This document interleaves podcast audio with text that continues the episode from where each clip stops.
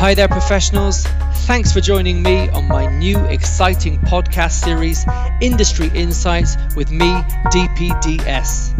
This series will take a look at stories from entertainment industry professionals from all sectors of the industry. It will be compiled with various levels of experience and will really indulge in a journey of their careers and utilize their stories and experience to help influence current professionals in the industry or total newcomers wanting to get into the industry. If you are new here, thanks for joining us. I'm grateful to have you listening. If you enjoy the episode, please consider subscribing and connect our community across social media. For those that have been here before, welcome back. Here's what we've got in store for you today. Well, hello, hello, good morning, good afternoon, good evening, wherever you might be in the world, and welcome to Industry Insights with me, DPDS, my new exciting podcast series. Um, I am happy and really excited to welcome um, a very good friend of mine, was a colleague as well, but now I hold them in high regard as a great friend. Uh, and they're a wonderful professional uh, in the entertainment industry. So, without further ado, I'm going to invite them on and find out their stories. So, welcome, Lee Mason, cruise director. Hello, how are you? I'm fantastic, Darren. Thank you for having me on the podcast thanks for coming. I know I, I was going to send you an invitation and thought you might just say, no, I'm not interested, but thank you very much. I'm very excited to have you on board. Um, I, I, know we've spoken a little bit about what this podcast is, and it's really about some insights into different parts of the, the industry. Um, and I know you've had a, a great career this far, um, and you've got lots of different experience. So I'm really excited to share that with um, everybody that's listening. Um, so that's kind of where we're going to go. Um, so we'll just start off. If you can uh, tell everybody a little bit about yourself, you know, what your current job role is in, in the industry. I know right now we are paused with coronavirus, um, but thinking that wasn't happening, um, you know, what led you to where you are in the industry at the moment and, and what you've been doing and what sector of the, uh, the arts you're working in? Yeah, I gladly. Well, uh, I've had a really uh, long and winding road. Um, thus far in my in my career. I, I trained in in theatre, um, a little bit of acting and singing and dancing, uh, and I transitioned through being a, a performer um, to my current role. Uh, I, I, currently work as a cruise director for one of the world's biggest cruise lines, uh, for Carnival Cruise Line. Fantastic. So I would say my current sector, I suppose, is uh, the the cruise travel and entertainment industry it's an exciting place to work. Awesome, and that's how me and Lee do know each other. We we currently both work uh, in that industry, um, and I had the pleasure of, of managing and, and working with Lee directly uh, on board. Uh, so that was a fabulous experience. Um, and I learned a lot from you as well, uh, obviously being your manager, but also uh, learned a great deal from you. Um, in regards to starting out, I know you spoke a little bit about training and what you did. How did you get started once that happened? So obviously you did your education and training. If you could talk a little bit about where that was and what that entailed, um, and then how you got started uh, once that was over in the industry. Yeah, absolutely. In fact, Darren, this is one of the things I'm most excited to share with um, you and your listeners. Um, because I had quite a, an epiphany, a, a, revelation partway through my the early part of my career, um, without indulging in my my own history too much. Uh, I loved performing. Uh, I really loved um, acting, and I would try my best to sing and dance to the best of my ability, uh, despite that being somewhat uh, limited. Well, I've I have heard you sing, and actually, you're, you're rather good. I remember one day you think I can hear a voice somewhere, and I did not expect it to be you. So you can give yourself oh. some credit there.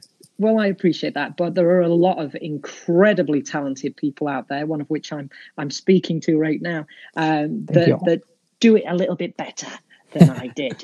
Um, mine's a good party trick. But anyway, I um, yeah, I was pursuing a career as a performer, and I, I worked professionally, so I'm not going to put myself down too much. But there was a, a point where I kind of took stock, and I, I was assessing the challenges that I was coming up uh, against and facing in each of my roles, and the pressures that I was putting on myself. And I was always worried that I wasn't good enough or that I was going to I was going to get fired because I was substandard. Um, right. Now I never got fired, just to put it out there.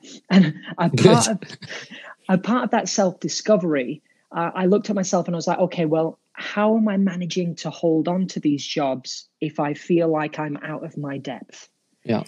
And the the key component that I identified was um, I was getting the jobs based on my personality and my interpersonal skill in the audition room um, or through the workshop or through the interview more so than my talent. I was being hired because I'd be a great guy to have in the cast or a great guy to have on the team. Right. Um, and likewise, when I got a job, maybe um, rehearsals were a little bit taxing, but companies weren't letting me go, not because they felt sorry for me, but because of all of the other things, all of the other dynamics that I brought to to the table. And I think that's so important for people to keep in mind um, that you are worth more than just your talent or your ability. And when you're joining a company or a cast, um, there's a lot of factors that people contribute. Right. Um, so on that on that self self discovery, I was like, okay, the reason why I'm not getting fired is because I'm good with people. How can I leverage this as being the primary skill um, that I, I utilize in my job? And at the time, I was working as a part of a cast on a on a cruise line, uh, not my current cruise line. And out the corner of my eye, I saw the cruise director who was still involved in the entertainment, still very much the primary host of the ship. So they were getting that stage time and that time in the spotlight. They also dabbled in a few um, light entertainment bits and pieces. Uh-huh. Um, but their main function wasn't being a singer or a dancer. And as soon as I saw that, I was like, that's it. That's the direction I need to go. Right, um, and you, you're you're a very personable person. So if you if you don't follow Leo, you don't know who he is. Like he, I if I try and walk with him from one place to uh, the other end of say the ship or where we are, it takes a very long time to get somewhere in a few minutes because you stop and you're so personal and people want to speak to you.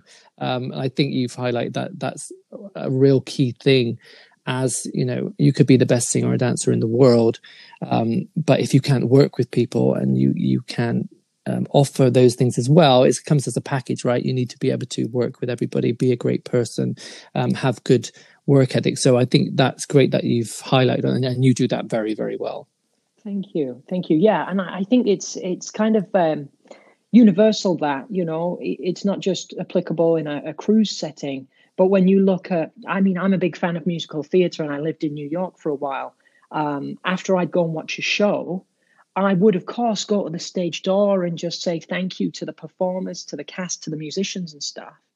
Um, and you see professionals applying what we were just talking about to their craft, even mm. in even in the, like the theatre industry, or if you look at Hollywood or TV. Um, those should we call them stars or professionals, whatever we'll refer to them as. Um, they try their best to stay connected with their audience because you're only as good as your as your crowd right mm-hmm. whether it's whether it's your guests on the ship or whether it's the the people that are paying to come and see your films or shows i think without an audience without people that care to watch you or care to listen to you you have no value so you yeah. really need to keep those people in the front of your mind no, for sure. Now, going back to your education, do yeah. you? Eh, I, I'm always interested to find out, you know, how people were set up for success when you're now talking about, you know, implementing what we just spoke about into the, their career and their profession. Uh, yeah. Uh, was there anything in your degree or your training that you know set you up for that, or because I, I find I talk to a lot of performers um, where they may have lacked that. It's just been about, you know, crafting the singing, the dancing, the acting, or whatever they were doing. Um, whereas not opposed to there wasn't a, a, training or, or a section of the course that looked at, you know, um, etiquette or, or how to conduct yourself um, when when you are a professional. Was there anything in your education like that? No, no, you're so right. And um, that was something that was um, sorely, sorely missing but I think there's so much for students to learn. It's obvious that the focus falls on kind of honing the craft and the skills, the tools to do the immediate job. Yeah. Um, but there is there's so much to learn. It, do you think that? Do you think that would be that's something that should be looked at within the arts, within within training and education. There, there should be, uh, you know, a foundation or a section that covers those things. I mean, I'm going to ask you a little bit later on a bit, a bit more about that, but I just kind yeah. of just wanted to see if if you had that in your training, which it looks like. Um, speaking with a few people, that's something that is lacking. No, no, I, I didn't. I think it's something that would be um, invaluable. However, I guess you've got to learn certain lessons at certain points in your journey. And maybe if someone was teaching me kind of what would you call it, like business craft, I guess, or professionalism, right. yeah. Yeah. Um, I think everything comes. It's very easy to say, you know, uh, be professional. Um, but to some people, like, well, what does that mean? Especially if you're new in the industry and you haven't had a job or you haven't, you know, I know that a lot of experience you get is from working and you pick that up. Um, but I know for me, when I first got my professional gig or contract, I didn't know what to expect or really how to act. And I kind of spent most of my time looking, watching other people and learning that way, which is great. But I, yeah. I, had I had maybe some information or a bit of training to say, you know, this is kind of the standard of, of where we're at, um, you know, it may have been a bit more beneficial. But it's interesting. Yeah, definitely. Definitely. So um, you obviously did your training in that. So getting into the entertainment industry, how, how, did that happen for you? Was it easy? What did you do? Did you have an agent? Uh, how did you start sourcing jobs, or how were you um, trying to get yourself, you know, a, a professional gig? Well, I I had a very very interesting road into the industry because I, I trained in New York. I went to the American Musical and Dramatic Academy in Manhattan. Um, I bet they loved your accent. They, they did, and they spent two years trying to get rid of it. um, but we, uh, as international students in, in America, we were granted uh, one year visa extension for optional professional training. So that was for any work within the industry. Um, okay. I couldn't go work at McDonald's or Starbucks. It had to be entertainment related. Um, so when I graduated, of course, Manhattan is is a really uh, ruthless place as far as um, people newly newly introduced to the to the industry as far as what opportunities you are realistically going to obtain because there's just so much talent in that city. Right. Um, so I started out with uh, some new writing projects and a musical theatre fringe festival. And, okay. and just getting small parts, ensemble roles, um, and just trying to get my my toe in the water best I could. So I did that um, whilst working loosely on other entertainment related projects just to survive in the city. But in the blink of an eye, that year was done. So I had to come home. So right. I, I, returned back to the UK and I jumped on a website. At the time, it was called Casting Call Pro. I think it's now called Mandy. Um, okay. So that's, that's like funny name change. yeah. Um, so that's basically like a talent directory um, similar to StarNow, um, where you make a profile, you list your your CV or resume, your headshot, and you can you can look for work and apply for roles directly through that platform. So I got home. Yeah. I'd been home two weeks, and I was just looking at my options. Of course, I was keen to join Equity and Spotlight, but didn't want to get ahead of myself. So I thought I'd try and get some some sort of foundation of work first. And within two weeks, I managed to land a job out in Mallorca, Spain for a, a hotel chain doing um, their evening entertainment shows, which was a very unusual uh, prospect because there was no daytime duties or anything. It was it was basically like our current production team on the ship. If I'm honest, all we had to do was the shows. Yeah. Um. So I did that for a season, a summer season. Returned home and I thought, you oh, you know, I'll keep looking for work before I register with with these um, unions and stuff. And within a few weeks, again, I booked Panto, and it was a fairly small scale um, UK pantomime tour for for a company. Um, so I kind of hopped from job to job, working through the platform of Casting Call Pro, and that gave me opportunities in the UK, in Europe. I, I booked a job in Hong Kong I spent a year in Hong Kong um, working for an entertainment company out there, and I got that job through through Casting Call Pro. Um, right.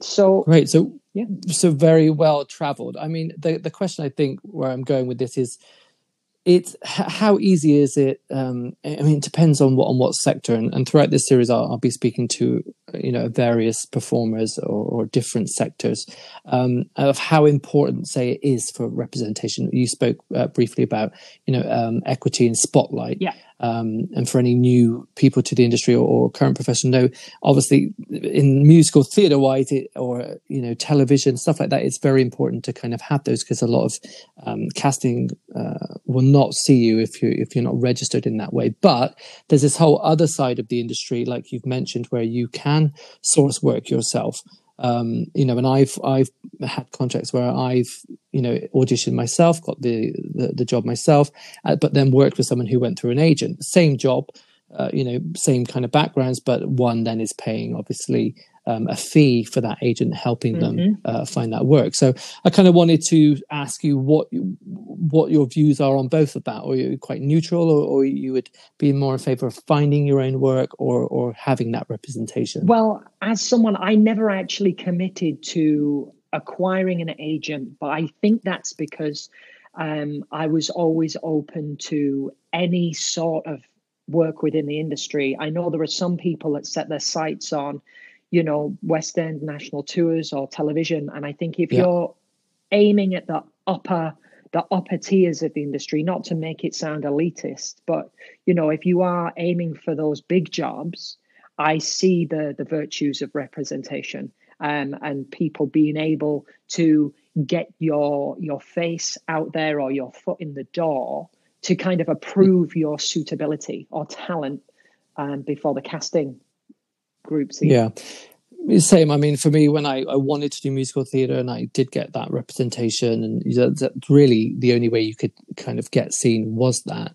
Um, you know, tried that for a while myself, but didn't. I, I was more drawn to traveling and those experiences yeah. and earning, if not a better wage, unfortunately, than some people are doing roles maybe in the West End. So, um, yeah, interesting. So, a question going back then to where, before this all began, when you were a wee little boy, yeah.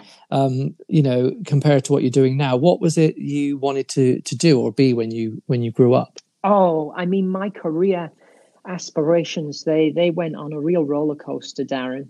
Um, I remember wanting to be a taxi driver for a while. Yeah. Um, because I wanted to be able to drive my mum places and drop her off and make sure she got home safe. Um, I also I come from a town that's its main industry is shipbuilding. So we've got some huge cranes down in the dockyard.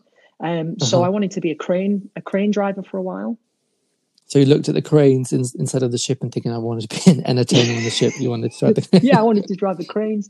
Um, and then I suppose in my teens, I, I was really, I've always been um, sort of a creative soul, whether it was performing or artist, um, artist, just throw random words out there, Lee. Um, artistically, like I used to really like drawing. Um, yep. So there was a little time where I thought maybe graphic design was a way that I'd want to go. I currently still have a, a huge passion for photography, and I think that's something that I will hold on to into my future, and maybe maybe fall back into once I'm I'm done and um, traveling with with the the cruise and entertainment work that I'm doing now. Um, but yeah, it was taxi driver, crane driver, and then maybe a graphic designer, uh, and then I finally started to work in performing arts. after all that, after you, you, you drove the car, smashed the crane, drew drew a few things, you finally went to performing. Yeah, that's great. Um, so first job in the industry, uh, what, was it the the first job in Mallorca? Was that the, the job? I would say that was my first real real job. Not to discredit the the fringe work that I did in in Manhattan, but yeah, I would say uh, working for Viva Hotels and Resorts in Mallorca was my first real performing job. Right. And you already told us how you got that job. So what was that like? You mentioned that you were working in the evening. So did you have um, free time to like go to the beach? What was your kind of day to day activities within that contract? Darren, it was fantastic. Um, did, did you get a tan? yeah, to this day, uh, it's probably been one of the best working schedules I've ever had um, because we didn't start work until about 5.30 in the evening. Nice. And that was six days a week. So we'd have a day off. Yeah. And um, work started at 5, 5.30 in the evening. Uh, and basically that company had several um, holiday resorts on the island of Mallorca. And we were uh, a part of a huge company, but we were broken into casts, small casts um, of, of six. And we would each have a little van. Yeah. And we'd drive out to a different hotel each night. Um, on the island of Majorca, we would do a, a, an initial like 30 to 45 minute cabaret set. So we would turn up as a team, um, set up stools on the stage. Each hotel had its own technician, uh, and we'd sing just two songs each, two songs of our choice, whatever we felt like that day. Oh, so it wasn't set. You could you could just change what what you were doing. Yeah, you could pick your material. Um, then we'd take a break and we'd have our dinner at the hotel we were performing at. So all of this was included in in, in the contract. Yeah, food even even when you were at home in the daytime, breakfast, lunch, and dinner all included. Amazing. Um, so we'd have our dinner, then we'd go back perform a children's show every other week. So that wasn't every week; it'd alternate, uh, but it'd be like a thirty-minute revue of, say, Beauty and the Beast. Okay.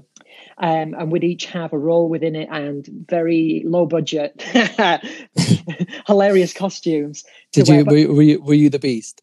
No, I didn't. I didn't actually get to do Beauty and the Beast. We did The Lion King. I okay. was Pum. I was Pumbaa. Okay, hilarious. hilarious. Um, I need to see if you have a picture of this. I'd love to share that with everyone.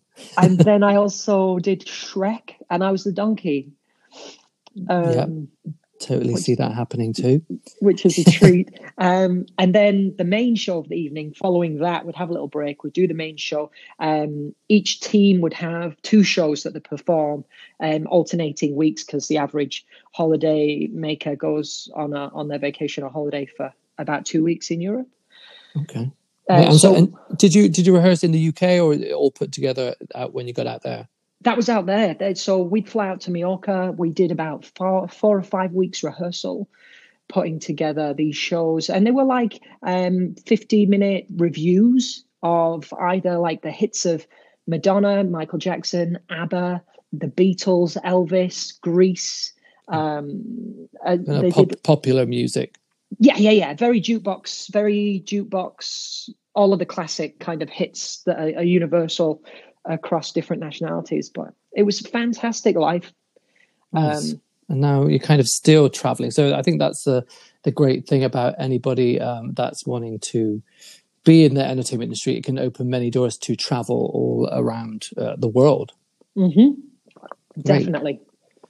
Perfect. Um, so, obviously, talking a little bit about the, the beginning of your career, we've heard a bit about what you're doing at the moment. Mm-hmm. So, during uh, that period, you know, I kind of ask you, you know, what hurdles did you face? You know, uh, were there any challenges, like personally, you faced throughout your career, and how did you overcome them? If I'm if I'm honest with you, the biggest the biggest hurdles for me regarding um, performing was always that that sense of imposter syndrome. Um, that I I wasn't good enough. I, I felt that my peers were always so, so, much more talented than I was. Right. Uh, and I think a large part of that kind of got me in my own way and, and kind of hindered any sort of real growth or development there because I was always second guessing myself and not letting myself just enjoy the process. Right. Um, so really the, the the way that i i overcome that was to sit down and just to take stock and be like okay well how did i get here? How did i get the job if i'm not good enough? How right. am i still here if i'm not good enough? And kind of help the the sort of balance my own sort of um, self doubt by doing the the, the a balance sheet of pros and cons of of me being there. um, I think that's a, a, a common thing for performers, right? Everyone thinks that you know is so confident, or performers are confident, and it takes a sometimes you know a lot to get up there and do what we do, and a lot of rehearsing and a lot of crafting what we do. And I think I definitely have experienced that throughout my career too, or may have joined a cast or a show and been like, like why am I here? Like I can't do what they do. Um, and that's I think you've touched on can be quite a, a challenge for, for a lot of performers. Yeah, yeah, yeah, yeah. But ultimately, I think um, there comes a point. Uh, well, well, there did for me where I looked at my my sort of limitations, and I looked at my my colleagues, and they were really enjoying everything that they were doing. They were yeah. like they were loving performing, just just performing. Yeah. Whereas for me, that was it was stressful, and I wanted to do a job that didn't feel like work. Right. And as soon as I kind of made that realization, and I was like, okay, Lee, maybe doing the singing and dancing isn't what you're made for, despite you enjoying it and being a part of that community. As soon as I stepped over to be um, like an entertainment manager, cruise director, and host, I all of a sudden understood everything my friends were talking about that they enjoyed the the freedom and being able to just perform all of a sudden i i realized that enjoyment and that freedom and that sort of um that real almost like taking flight to be poetic about it. But yeah all of a sudden my my burdens and those worries that were holding me down i just shed them and i was like oh this is it yeah found found found your niche. Yeah. And i think that is uh, within entertainment right everyone thinks you say entertainment or entertainer and people just think automatically singer or dancer or so that there's so many aspects to, to entertaining you know you know when you switch on the tv you're watching a news presenter that's enter- enter- entertainment of some sort. So i think it's good to highlight that it's such a massive realm of things. And yes we can be partially good at some of it but we find a real passion. You know for me i, I was a singer for decades you know and dancer.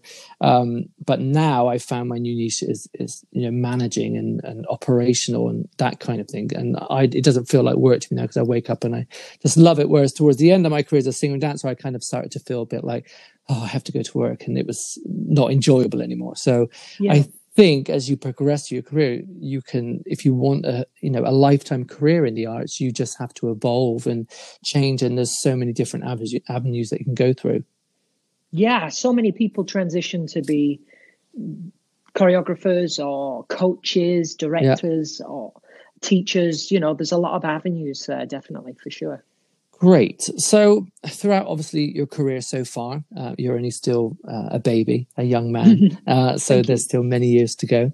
Um, now, I always think back to a time when someone's been influential to my career and how they've helped me um, to kind of either get to where I am right now or early on in the day. So, that's my question to you. Is there somebody that throughout your career has been there for you, you know, and really influenced your career and help you become, you know, the great professional that you are today? Yeah, I mean, there's there's so many uh, there's so many people that have had an impact, and I really I make it a point of being able to find those lessons from everybody that I work with. Um, thinking way back, my very first cruise director um, that I worked under uh, as an assistant cruise director was an incredible mentor. Uh, it was a, a masterclass in professionalism. Yeah in in being personable and you know guest satisfaction. Um, Richard Sykes is the gentleman's name, and I'm still in touch with him today. Richard was a, an incredible influence and really, really helped sort of pave the way for me um, to to grow and progress. And it was under Richard's guidance that I was eventually given an opportunity to to cover uh, and to take on what is now my my current role and, and career. Um, also, a gentleman through um, my current company that, that you're aware of, uh, James Dunn, um, was a manager, a shoreside manager that was responsible for looking after the shipboard employees within the entertainment department. And James, for me, had such high standards and high expectations, which at the time I felt like he was being a complete ballbuster. Can I say that? yeah.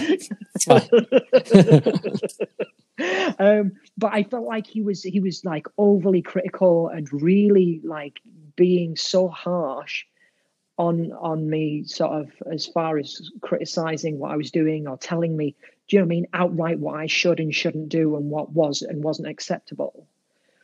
But in hindsight now i'm so grateful for those hard lessons that he was teaching me. Right. Because he lays such a foundation of professionalism for me. And how did you feel when you were receiving that you know critique or feedback? Then did did you think back to you know wh- when you were studying or in education it can be quite uh, you know difficult when you're training? There's a lot of expectations and you can have a hard teacher. They want the best out of you. How how do you respond to that? How did you feel if I'm honest with you, by nature, I'm I'm a people pleaser. Yeah, I'm always wanting approval. I'm always wanting people to be proud and to acknowledge what I'm doing as as being good, or you know, uh, of them approving of what I'm doing. Um, and that's just who I am as a person.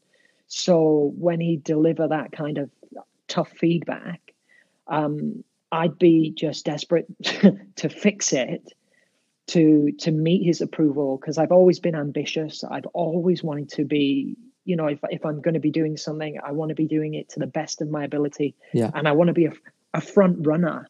Um, when I worked in in Alaska, one of the guests had, had gifted a mug to somebody on the team, and it had a motto on it, and it was a joke mug, and it was made very light-hearted, but it's it's got a message on it that has stuck with me um, and it had a like a husky on the front, like a, a dog sled dog, right? And it said, unless you're unless you're at the front of the pack, and it was the dog's face, and you turn the mug around, and it was a picture of the dog's backside with the tail up in the air, so you see all of it. Um, it says, "Your view never changes." Right. And I was just like, "Whoa, that's so." it just resonates with me that you know, I, I always strive to be a front runner rather than just chasing the crowd. Yeah.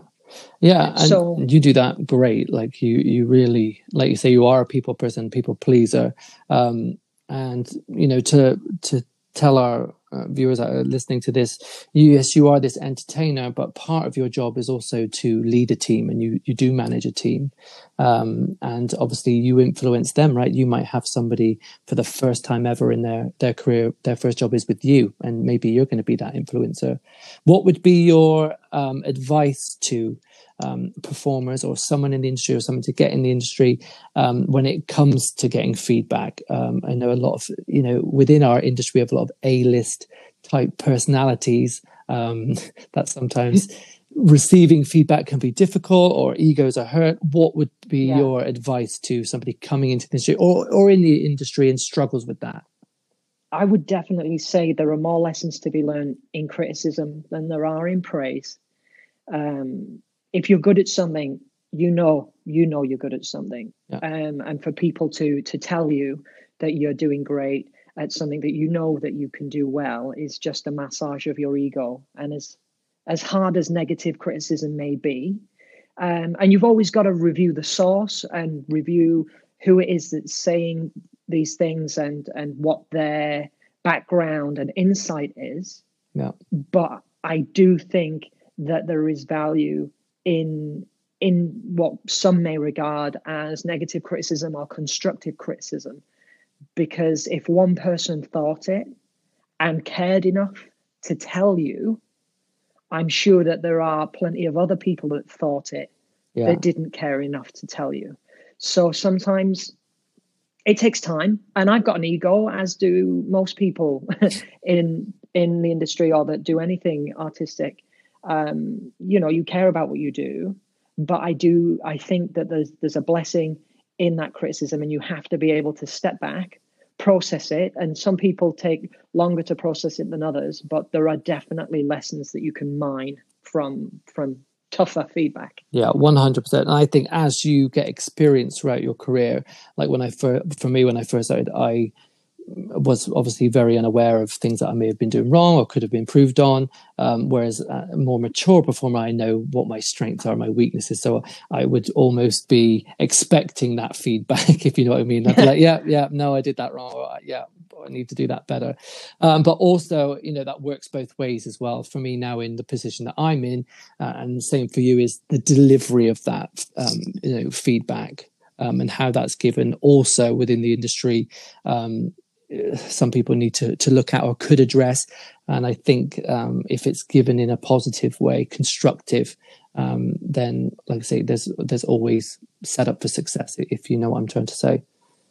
Yeah, yeah, yeah. And just piggybacking on the back of that, if there is someone out there that's giving you feedback um, and it feels jarring or blunt or a little hurtful, maybe it's a little too direct or raw.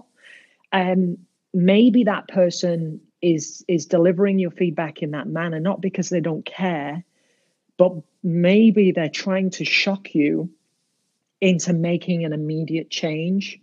Maybe they are delivering you that very raw and direct feedback because they there's an urgency in what they're wanting you to highlight. So maybe you feel like someone's been a little bit maybe rude with the way they've delivered feedback. Um, I would definitely say to try and step out of your emotional reaction and be like, okay, why has this yeah. person been so direct? And that because it's not always because they hate you, right? and I think that within entertainment, you, I'm sure you'll agree with me, it can be a blurred line because entertainment is so much fun, and the job itself is all about having fun, and um, you know the, the, type of people, personalities you're working with are could be outgoing and loud. So then, when it comes to giving feedback or trying to make the product or whatever you're working on better, sometimes they're like, oh, uh, I wasn't expecting that. And I think sometimes that can get blurred within the industry. Yeah. Yeah. Yeah. Yeah. yeah. Okay. Great. Um, so moving on. Um, mm-hmm. So we've talked about uh, people being influential throughout our career. Now, obviously the the current climate we're in at the moment um, there are a lot of performers or entertainers people within the arts maybe doing different things uh, you know trying to ride this out until we can go back to the arts full time um, now yes. there's a lot of common myths around um, entertainment. I just used brackets with my hands there. Um, jobs as being real careers, um, and I've experienced this recently uh, with conversations. Um, you know, say, "Oh, I, I, was a singer. I work on a ship, or I'm an actor, or I've been in a musical th- theatre show." Um, people kind of okay, like they don't quite get it. They enjoy it, and everyone takes these things for granted. Um, but they almost say like, "When are you going to get a real career?" And I've had people say that to me in the past how have, have you ever had those experiences and how would you go about kind of debunking those? What what would you say? Oh definitely. I think definitely in working in the um, I, would call it sort of mid-tier yeah. entertainment jobs when i was performing um, and now working in travel and entertainment. Um, there there is a, a very very prevalent perception that maybe it's not a full-time job or a career um, for me, as I've as I've kind of climbed the ranks, people tend to take my job a little more seriously. Yeah. Um, and and view it as a career. Now I am a now I'm a cruise director. I, I don't come up against that sort of stigma as much anymore. Um, why, why do you um, think people think that? Is it due to education, or is it just entertainment is taken for granted so much and i think during this pandemic we can see that people have just turned you know to netflix spotify shows youtube whatever it is and it's just there. Um, do you think it's the education of how that process and how these people become professional entertainers?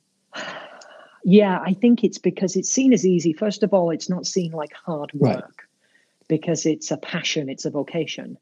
Um, and the mindset of, of the majority of people, I think, is that work is something that generally people don't enjoy. Like, oh, yeah. I'm going to go to work. Right. um, so, how could you possibly have a career that you enjoy?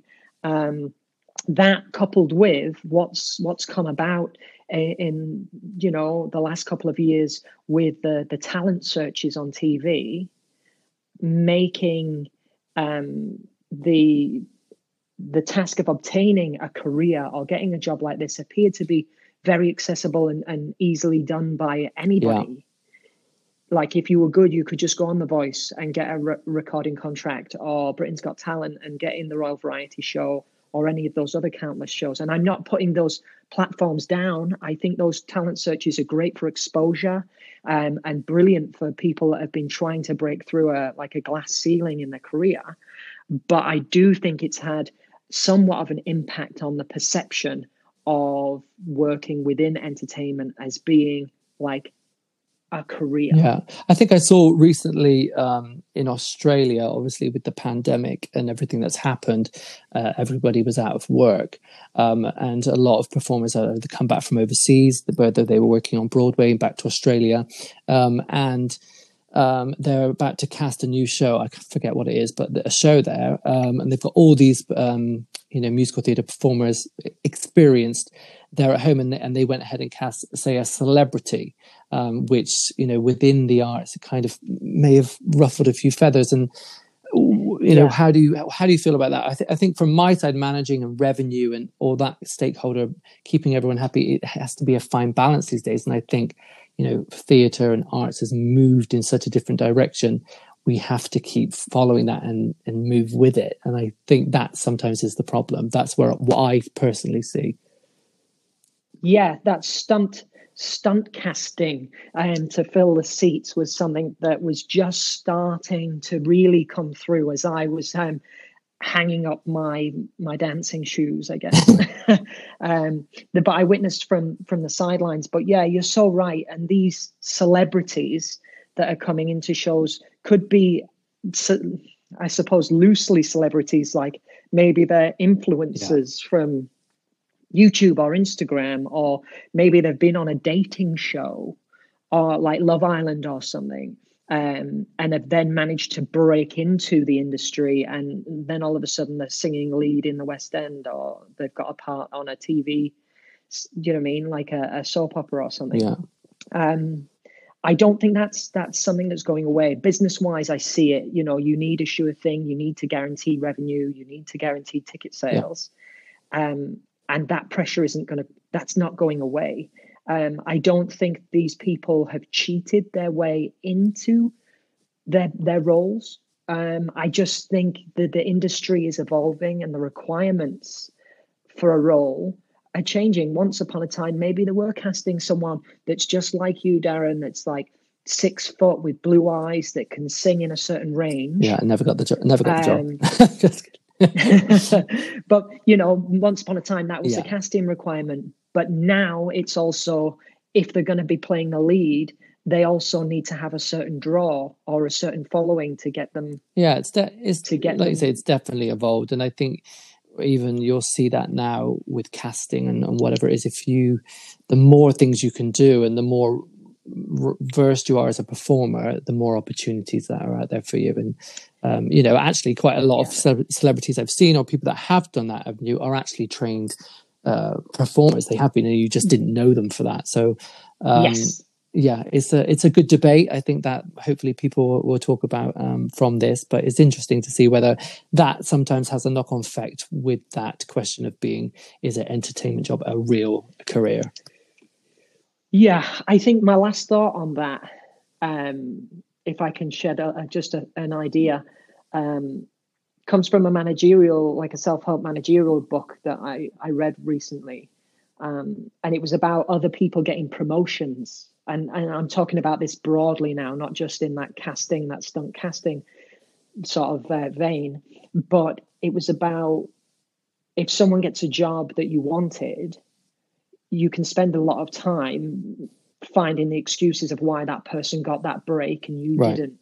And often you will stack things up like, oh, they only got that because they know this person, or they only got that opportunity because they're friends with this person. Um, which may may be the case, um, or maybe a factor, but there's also a certain base requirement to these people doing that job mm-hmm. as well. So, you know, they're not going to stunt cast somebody in a show that cannot sing a note or that cannot um, dance within a certain within a certain sort of um, standard. or maybe it's a job with a production team. Uh, maybe this person did get a job because they had a connection, but they also have to have a rudimentary a background and experience, or at least be able to pick up the skills that are necessary. I think there is a reason why these people get their jobs, and rather than looking at all the reasons why they got it and you didn't, you need to look at yourself and be like, how can I better my position to be that guy or be that girl next time? No, good. Yeah. And what was it? Do you, do you happen to know what the name of that book was? Sorry. Oh gosh, I think it was the um, Happiness Advantage by Shawn there Achor. Go. Good read. All right. Um, moving away from that, so um, obviously for us, uh, entertainment has been our career, and it's proven, you know, with the successes and travel and uh, everything that we've done. So if you are listening to this and thinking, you know, uh, you've had the same kind of experiences, there is a whole career out there and many different avenues that you can, you know, keep you in a career, hopefully for as long as uh, you want to work. Cool. So, Lee, um, what's been your greatest uh, professional achievement this far? My greatest professional achievement, I, I would have to say. I know working um, with me was pretty top of the list. yeah, yeah. Well, but you were actually present for for one of one of my oh, achievements, oh, yes, I guess, because um, I won. I, I, won the leader of the year. That's right. For the Carnival Splendor 2019, and having moved into a, a more managerial realm within the industry, being recognised by those that I work alongside. Um, and to have my my team members um, nominate me and to eventually win that award was so incredibly humbling. That's a great um, a great achievement. Was, yeah, that was that was amazing, um, and also leading the guests. This is like a two-year-old story now that I will never stop telling. Um, but leading the guests um, on one of our journeys cruises to raise forty thousand dollars for St. Jude Children's Research Hospital um, and to be a part of that process with with Munro More was just yeah, you you guys did world. a phenomenal job and monroe moore is an entertainment director if, if you're wondering who he is um, yeah you guys really set the level and did some great things for that charity that was fantastic yeah. well done kudos to you thank you um, in regards to so obviously that's a, great high in your career um, is there been a really difficult experience within the industry that you've had, and how did you overcome that? Um, I, I mean, with the pandemic aside, because that's universal. Um, one of my hardest, toughest moments was when I was trying so hard to be promoted to be cruise director, breaking down the wall between assistant cruise director and cruise director, and getting that opportunity was one of the hardest times for me professionally. I think. Um, what what kind of were you, you feeling during that? Why was it so difficult? A little helpless because it was um, it was out of my control, and despite me believing that I had the the appropriate skills and qualities and maturity, and that I had the relevant experience, knowledge, and understanding, it was someone else's decision and it was completely out of my right. hands, right? Um, and trying to prove yourself to somebody but not knowing the requirements um, felt impossible. With a little hindsight, I also realized that there's so many factors into that, like an appropriate opportunity being yeah. available, and you know, it not being the decision of a sole person. Often those decisions are made by a, a team, a group of people, and you can have one person that thinks you're ideal, but maybe someone else has got reservations. Um, that was a, a real uh, a real struggle for me, a bitter pill to kind of swallow. That it was something that I couldn't affect. Yeah. It was it was out of my control. Um, I think it's very easy for people in in that position to get bitter, and I have been sort of I flirted with that that sort of bitterness um, on occasion with with various different situations, um, and I think I'm very proud to say that I've kind of rose above it eventually, always with the mindset of you can only control what's within your means. Right. So would So would you say like a lesson from that would be so I found in my career perseverance, you you know, persevere with it and you know, still have your eye on what you want to do and you'll be able to achieve that? Or do you feel like sometimes that can be completely out of your your realm of what you can make happen? I would say perseverance, persistence uh, are key. They were they were huge, huge um, sort of um, I was going to say mantras, but that's not it. Uh, they they were kind of cornerstones of my professional endeavors um, early on in my career to keep pushing, to keep trying, and to not give up. And I think there just comes a time everything runs its course, and you will either make it or another opportunity will present itself that tempts you that that has bears more right. fruit than your current the, the your current pursuit. Yeah, no, one hundred percent. And I think you you've shown that um, that you've you got to where you wanted to go. Right, you did persevere, and you, like say, you had that great attitude. So, yeah, for anyone listening, listen to to what Lee is saying because it, it really helps him and his whole outlook and bigger picture of the bigger picture. Sometimes I think some people can be narrow uh, sighted and just see what's directly in front of them instead of seeing that big picture. And I think that's really helped you um, along the way, just from this short time that I've known you. Yeah, thank you. I, I, I it's, it's every day is a school day, as they say, right? It's a lesson that I keep having to to review, especially in the current climate. Um, but just control what you can control. Keep keep turning up. Keep yeah. showing up.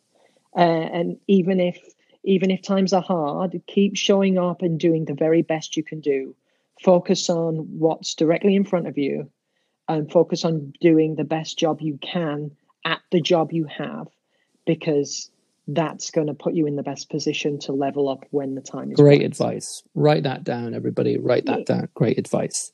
So um obviously talking a little bit about that. So do you think um you know you've got any unique skills that have helped you become successful or a skill that has uh, you know lifted you to that next level and made you so successful uh, in the realm that you're working? No i wouldn't say that i have a, a, a unique skill.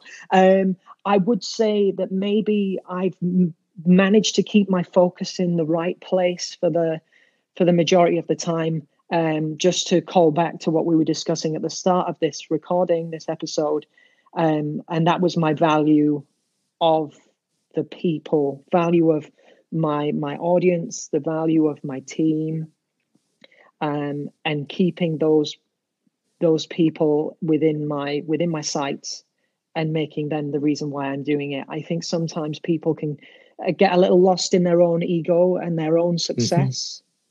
Mm-hmm. Yeah. I, I, for me, I think one of my virtues, rather than I don't think it's a skill, but I've always strived to remain personable, remain humble, and to to stay focused on my people rather than on yeah, myself. Love it. Love it. Sounds good. So, um, is there anything as we're coming towards the end of this uh, podcast uh, episode, um, anything that you wish you had known before you'd started out in the industry? Anything that you know come along the way you thought I did not know that, maybe I wouldn't have got into this, or it's kind of what you expected. Anything you wish you would you would have known? Um, I just wish I had the the insight that I have now. Um, that it's it's okay to veer from the path. In my early career, I was just so set on making it as a performer, and that's all I wanted to do. I wanted to perform um, in on any platform, in any arena, but I wanted to make my money from being a performer. Right. And I think if I'd have stayed open to other jobs within the industry, because there were times in my career where I could have maybe found this managerial area a little sooner. My job in Hong Kong presented that. Um, and I worked for a company in the UK managing entertainment and holiday resorts before I I went to work on cruise ships. And I did that for a very short time and left to go and chase performing again. Mm-hmm and I think that's because that was an itch that I hadn't quite soothed, and I felt that I wanted to be a performer, and I'd committed because I trained that I needed to be making my money from acting, singing, or right. dancing. There were so many lessons that I learned in my training that I apply to my work every single day. Right. I think. Uh, I think, like like you say there, um, there is this expectation of when you first start out in the industry that this is what you set out to do and you're going to do it. And sometimes the harsh reality, you know, for, for me, uh, in particular, musical theatre uh, may not have the right look or the right sound or was either too poppy or too tall. Um, you know, but unless I went and, and gave it my all and tried it for that certain amount of time and I thought, you know what, it's not happening. Okay, again, reevaluate, let's take a different path. And that's kind of what I did. So I think that's um, a good outlook for anyone starting in this yes be open. Yes you might have a goal. You want to be uh, you know an actor in uh, a tv show. And if you've tried and you've worked hard enough and it's not quite working out either evaluate why it's not or look at different opportunities that may blossom for you and be better for you. Uh, i think that would be a great outlook.